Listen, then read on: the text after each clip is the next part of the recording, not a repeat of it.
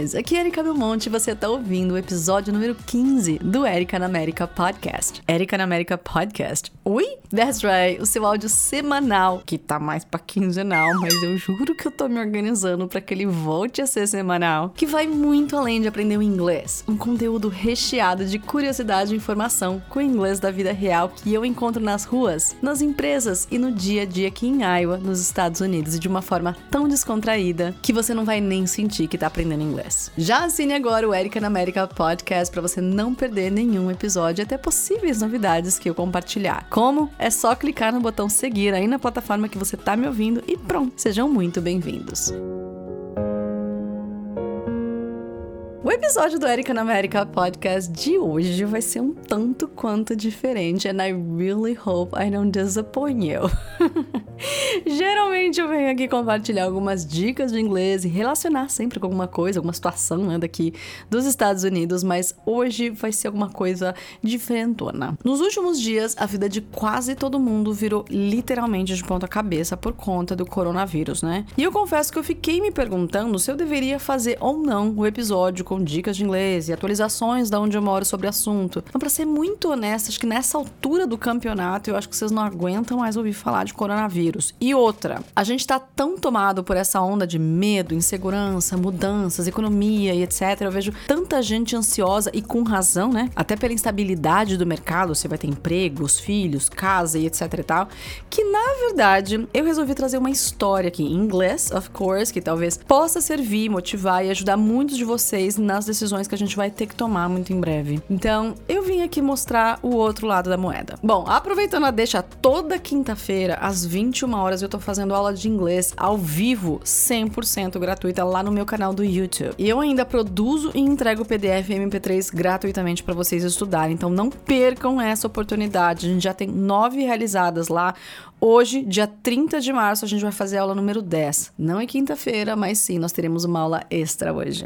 Acesse youtube.com barra e já ativa o sininho, ok? E o material, além de outros conteúdos, como desafios, sorteios e conteúdo exclusivo, vocês podem pegar lá no meu Telegram. Baixa o Telegram no seu celular e procura por Erika na América Squad, ok? Venha ser do meu squad, Erika na América Squad. Bom, voltando pro nosso podcast, eu vou começar com uma mensagem minha para vocês e na sequência sequência eu vou contar a tal história. Eu quero muito que vocês ouçam com atenção.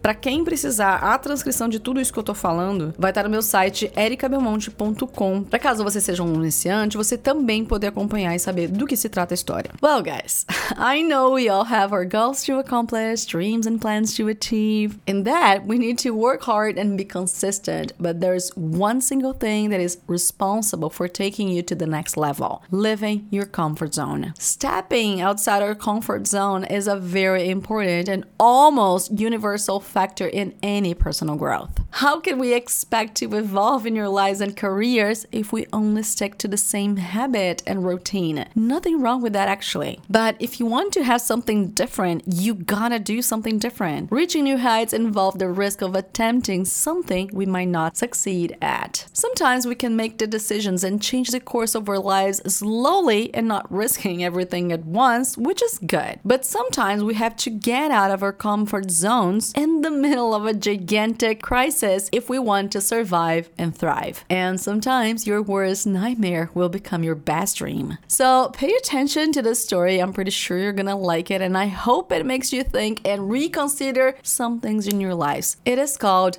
kill the cow. All right, so there was a family who lived in the outskirts of a remote village on a small plot of land. The family owned one cow. Each day they lived from the milk of the cow. If there was little milk, they ate little. If there were lots of milk, they ate well. The lives of the mother, the father, the children depended on the cow. One autumn day, a lone traveler stopped by the village. He was hungry, so the family shared their milk, and the traveler felt really, really grateful for that. The traveler wanted to return the favor and help the family. He didn't know how to help them or what to do, and then he heard that there was a wise man in the village. He walked over to the wise man's house to see how he could help him, so the traveler said, I was hungry and the family fed me. I would like to help them. How can I help this family? The wise man said, Kill the cow kill it? How come is it gonna help them? They depend on a cow to live. Everything is about a cow. The wise man repeated, Kill the cow. The traveler was nervous about following such strange advice, but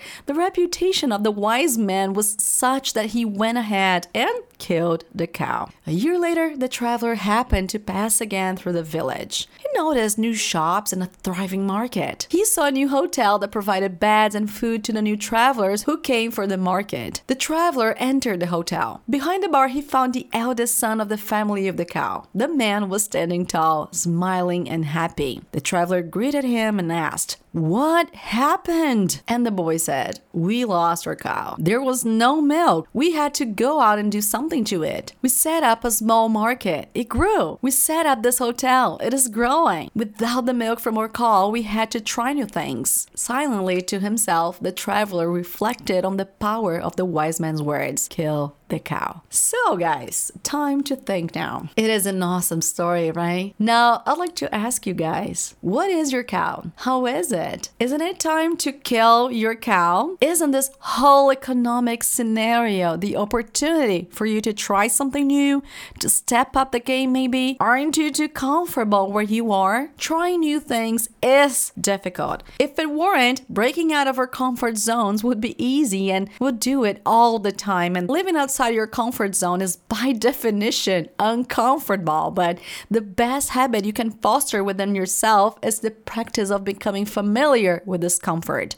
It is not easy, but you gotta get used to it. So think about it and start a plan. How can you kill your cow? Start by doing some small activities to challenge yourself. Make them a new habit in your life day after day. I'm gonna leave you with four questions that will help you identify your cow and if it is time to kill it or not. So think to yourself. Number one, am I really doing the work that I want to do every single day? Number two, will what I do today deliver the life I want to have in the future? Number three, am I somehow motivated to start my day, excited with the challenges and tasks? And number four, am I happy or do I sigh about my day, life, job, family, life, and career when I think about it? Back to Portuguese now. Agora chegou a vez de eu me abrir aqui um pouquinho, contar um pouquinho do meu passado profissional e como é que eu já joguei duas vaquinhas bonitinhas precipício abaixo.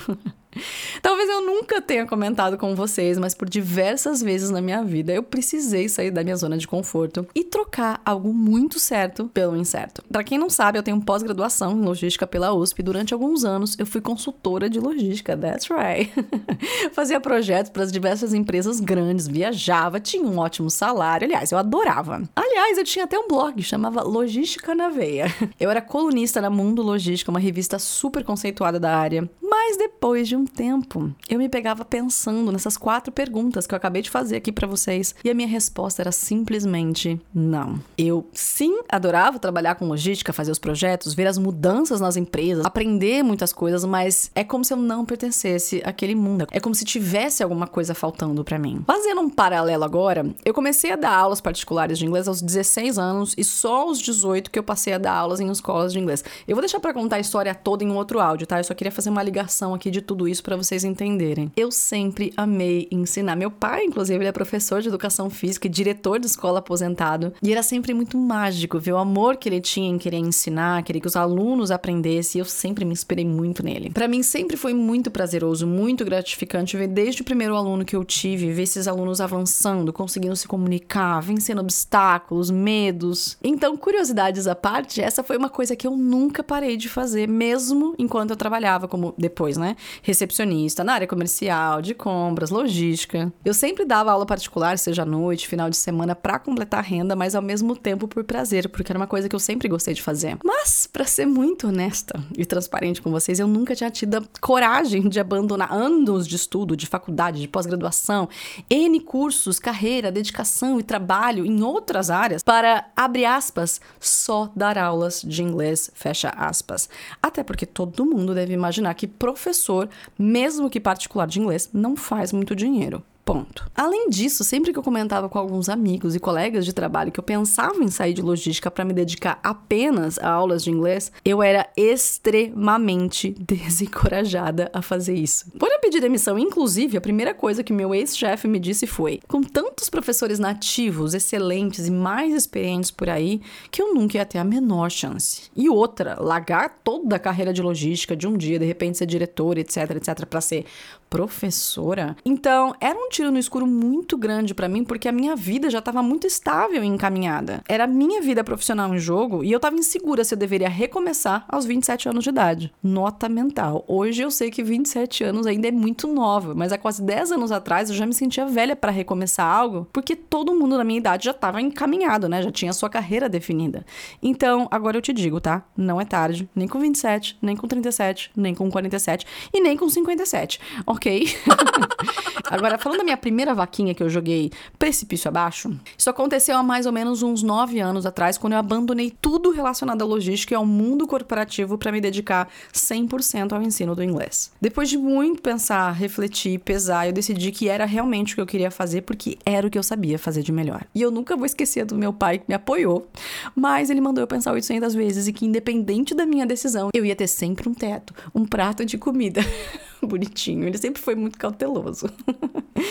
tá, como é que tudo aconteceu? Como é que eu joguei minha primeira vaquinha ladeira abaixo? Eu havia sido chamado pelo diretor da empresa, né, que eu trabalhava, para uma reunião de avaliação de desempenho. Isso foi depois de mais ou menos uns dois anos que eu já tava lá. E eu tava certa que, além de ter um, uma resposta positiva dessa avaliação, eu ia ter um aumento. Natural quando você faz um bom trabalho, quando você se dedica, quando você veste a camisa da empresa. And guys, eu vou contar uma coisa para vocês. Eu não me considero inteligente, acho que eu nunca fui inteligente, mas eu sempre fui muito dedicada e nunca medi esforços para fazer além do que eu deveria. Durante alguns projetos, eu cheguei a fazer duas semanas em uma, ou seja, cheguei a trabalhar 80 horas em uma semana. A minha mãe, inclusive, nessa época quase infartou. Mas enfim, voltando para a reunião de avaliação de desempenho, meu chefe me chamou, rasgou elogios, falou do meu crescimento, da satisfação do cliente, dos resultados excelentes. Mas direto ao momento da minha frustração, eu tive um aumento mais do que irrelevante no meu salário. Honestamente, acho que eu nunca me senti tão desvalorizada e depois eu acabei chorando tanto, tanto que eu prometi para mim mesma que a partir daquele dia eu não ia deixar ninguém determinar os resultados da minha vida. E um mês depois eu passei a assumir a responsabilidade pelo meu futuro, dando certo ou não. Acho que você tá se perguntando, tá bom, Érica, como é que foi seu primeiro salário? foi baixo, foi muito baixo. Foi tão baixo que não dava para fazer uma comprinha pequena no mercado. Mas eu sabia e tinha certeza que se eu corresse atrás, se eu mostrasse o meu diferencial, se eu fosse além, eu poderia ganhar muito mais e que só dependia de mim e mais ninguém. Fast forward, dois anos depois, eu abri o Erika Belmonte Inglês Company. Eu dava aulas particulares nas empresas para diretores, executivos e para todo mundo que quisesse aula de inglês dentro da empresa. Eu cheguei a contratar uma professora para trabalhar comigo porque eu já não dava mais conta da demanda de aulas, que era das 7 da manhã até as 9 horas da noite, com uma hora de pausa para almoço, eu sozinha, fora ela. Um dia, se vocês quiserem, posso até contar mais detalhes dessa fase, mas não vamos perder o foco, né? Só queria deixar uma pausa, eu saí lá de logística, né? De um bom salário, uma vida estável, mas depois que eu killed my cow, dois anos depois, eu passei a ganhar cinco vezes mais do que eu ganhava, trabalhando muito, claro, né? Ou seja, tava indo tudo bem. Bom, a empresa continua a crescer mais ainda e eu tava para contratar minha segunda professora de inglês quando o Tuca, meu marido, me chamou para um belo dia e falou: "Fui convidada para trabalhar em uma empresa americana que fica em Iowa, nos Estados Unidos. A gente muda para lá ou fica? Aceitamos essa proposta e oportunidade ou a gente declina?" E mais uma vez, lá se vai a minha vaquinha que eu já tava tão apegada, agora super gordinha e feliz pelo precipício. Aí você deve pensar, ah, que decisão difícil, né, Érica? Olha, deixa eu te contar uma coisa. Eu não tenho dedos nas mãos para contar quantas pessoas eu conheço que mudaram para um outro país, não se adaptaram com a língua, cultura, pessoas e etc. E depois de um tempo voltaram para o Brasil. Viajar e passar uns dias é uma coisa. Morar e viver em um outro mundo que você não é acostumado, não é fácil. Sem contar que você fica longe de todo mundo da sua família, dos seus amigos, dos seus costumes e literalmente você tem que recomeçar uma vida. Tem o bônus e tem o ônus, mas enfim, Isso fica para um outro podcast também. O fato é que a vontade de morar fora do Brasil, principalmente nos Estados Unidos, era muito grande, tanto da minha parte quanto do Tuca. Mas eu confesso que abandonar, abrir mão de uma empresa que já tinha um ótimo faturamento, estava indo super bem, crescendo muito rápido, me deixou muito insegura. Afinal, eu ia ter que começar tudo de novo, né? Tudo do zero, com o salário de novo bem baixo e as aulas só por Skype. Tem mais um ponto: a minha metodologia, ela não era online, meu material não era online. Eu tive que adaptar, eu tive que me reinventar, estudar muito, muito, muito, treinar, fazer, refazer e aprender e ainda ter o meu diferencial de algo que eu nem sabia como seria. Bom, fast forward again, quase cinco anos depois, eu disse cinco anos depois. Eu tenho o meu curso de inglês online, visto de assinatura de áudio que eu mesma faço e gravo os meus English Bites. Meu trabalho gratuito em mais de cinco redes sociais com mais de 300 mil seguidores, onde eu escrevo, gravo, edito áudio, edito vídeo, faço lives, vlogs, posto no meu site, faço as artes dos posts, legenda, posto, respondo vocês nas redes sociais, produzo mais conteúdo, monto PDF, desafios e etc. Eu me me transformei em uma mulher muito diferente de quem eu era. Eu nunca na minha vida imaginei que seria possível ter a quantidade de alunos que eu tenho hoje. Aliás, se a Erika do futuro tivesse encontrado a Erika de 26 anos e falado que esperava por ela 10 anos depois, eu ia falar: olha, que eu ia ficar mais velha, eu já sabia, mas gaga, tão cedo, não.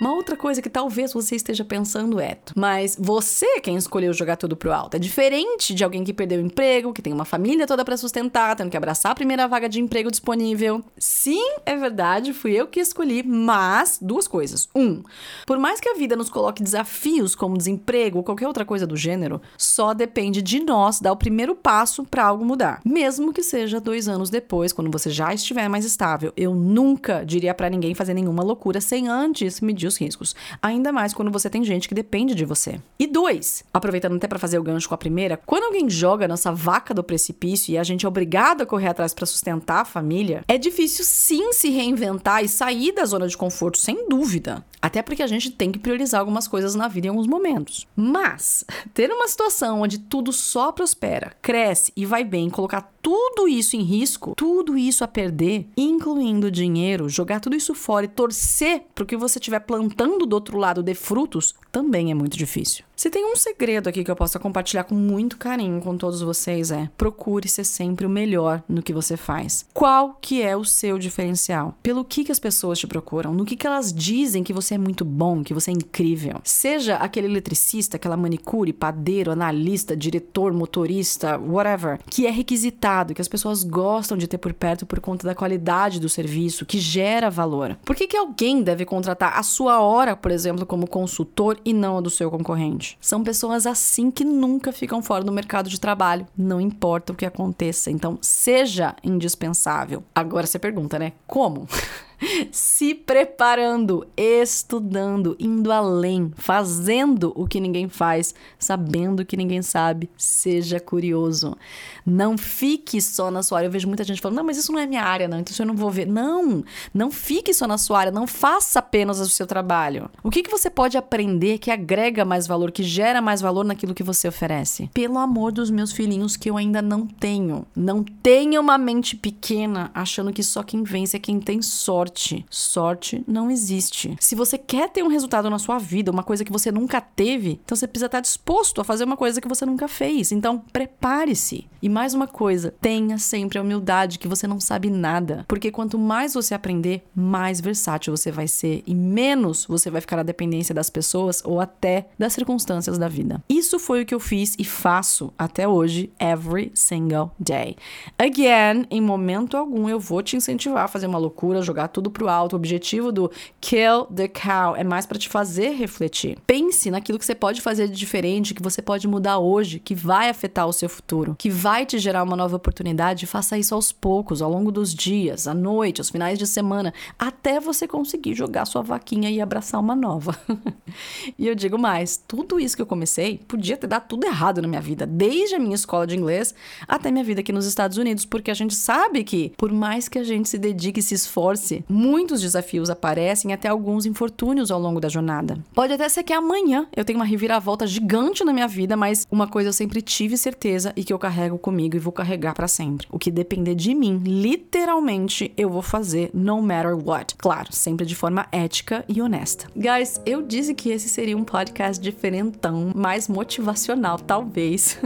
eu acho que com toda essa situação que a gente tá passando, pensei em trazer essa história que eu acho que vai cair com uma luva para muita gente hoje.